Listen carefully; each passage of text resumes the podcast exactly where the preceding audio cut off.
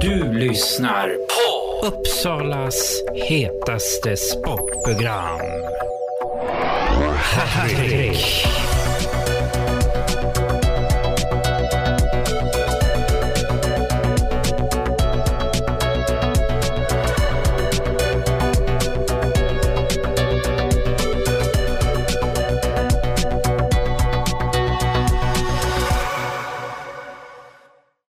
Har varit en match för Hagunda IF som spelar mot FBC Kalmarsund och matchen slutade 2-8. Här sitter Niklas Wik och eh, jag har hört att det är din sista hemmamatch. Kan du börja med att berätta hur du upplevde matchen först? Mm, absolut, tycker vi börjar eh, ganska starkt. Eh, har ett par lägen att göra, eh, göra mål direkt i början där. Får tyvärr inte in bollen. Eh, sen är ju de väldigt effektiva. Eh, så fort vi börjar titta lite boll så då smäller det i baken liksom. Och perioden slutar liksom 4-0 så att det, ja, det var motvind direkt. Kan du berätta hur du upplevde perioderna? Ja, som sagt jag tycker vi är ganska starka i första. Sen är det lite slarv som gör att eh, gör att eh, de får öppna lägen och sätter dit bollarna. Eh, som sagt, det står ju 4-0. Eh, sen tycker jag vi kommer ut där i andra. Målen börjar rulla på för deras del, eller sticker ifrån där. Sen kommer vi in i det sista tio igen.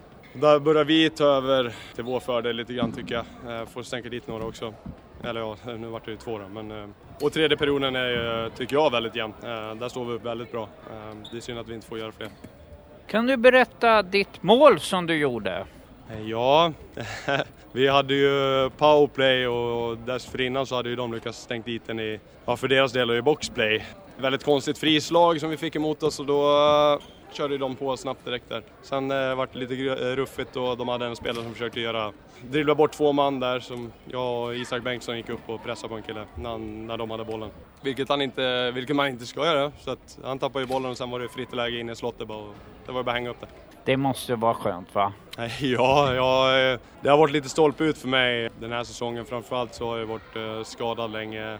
Men det är skönt, skönt att man fick göra ett i alla fall. Eh, får se om man eh, lyckas tänka dit någon mot Pixboxen. Jag hörde i de övriga tidningarna säger att Hagunda skulle åka ur. Men ni håller er kvar med 18 poäng har ni just Berätta hur du upplevde den här säsongen. Det har ju gått fantastiskt bra. Ja, det får man ju säga. Jag tycker att vi, grabbarna har... Eh, menar, det, det, det, krävs ju någonstans att vi, vi behöver ju överprestera och helst ska de andra ha en dålig dag för att vi, för att vi ska vinna matcherna. Vi har, vi har varit starka många gånger, sen så vissa matcher så torkar, torskar vi väldigt stort och det, det på grund av att man tappar huvudet lite grann under matchen. Men eh, de gångerna vi har huvudena med oss så, så har det varit eh, jämna matcher. Då vinner man ibland också. Din egen del i den här matchen och din säsong? Eh, jo, men det kanske var min bästa match idag. Fick ju trots allt göra mitt första SSL-mål näst sista omgången. Jag tycker att eh, annars så för egen del så har det varit väldigt tungt. Jag tänkte ju någonstans att jag skulle vara en bärande spelare i, i laget den här säsongen med tanke på att det var många som försvann och det gick ju väldigt bra för mig förra året. Jag tänkte fortsätta den vågen liksom. men eh, sen vart jag ju skadad. Eh, det vart en lång uppförsbacke. Det var nära att jag slutade redan då men eh, tänkte att jag kan inte, jag kan inte ge upp liksom med, efter tre omgångar. Så det var ju bara att bita i och vad var det, var väl typ tio omgångar kvar när jag kom tillbaka och jag vet inte vad jag ska säga om min säsong riktigt. Den, jag kan väl vara glad och säga att jag inte varit inne på så många baklängesmål. Fokuserar mycket på defense liksom för att eh, täppa till den biten. Sen, sen tänker jag alltid att det, det löser sig framåt men det tog sin tid. Nu kommer du lämna Hagunda. Hur är känslorna? Eh, det är eh, eh, tomt på något sätt.